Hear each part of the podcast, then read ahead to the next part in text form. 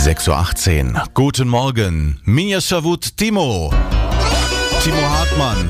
Russisch ist ja wieder in der Schule eine ganz beliebte Fremdsprache. Um die 18.000 Thüringer Schüler lernen zurzeit Russisch.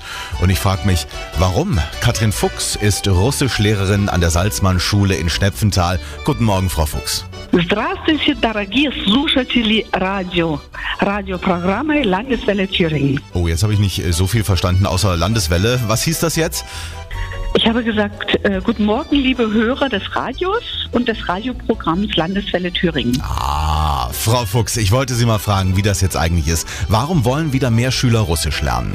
Das ist eine gute Frage. Trotz der politischen Situation und des Einflusses freuen wir uns, dass es im Kommen ist. Ich denke, Russland spielt eine große Rolle in der Politik, in der Wirtschaft ähm, und ich denke, deshalb wird Russisch auch weiter im Kommen sein und weiter wirklich gesucht werden. Hm, aber mal ganz ehrlich, Russisch ist doch schon eine schwere Sprache, oder täuscht das?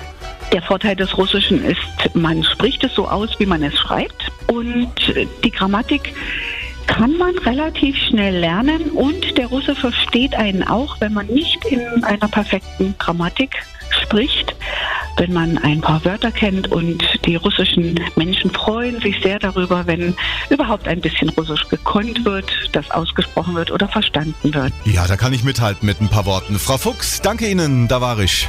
До свидания и всего доброго вам, счастливого дня. Auf Wiedersehen, alles Gute Ihnen und einen schönen Tag. Ja, gute Permini auch Ihnen. Aldi bringt das Fest ins Nest mit Angeboten, die glücklich machen.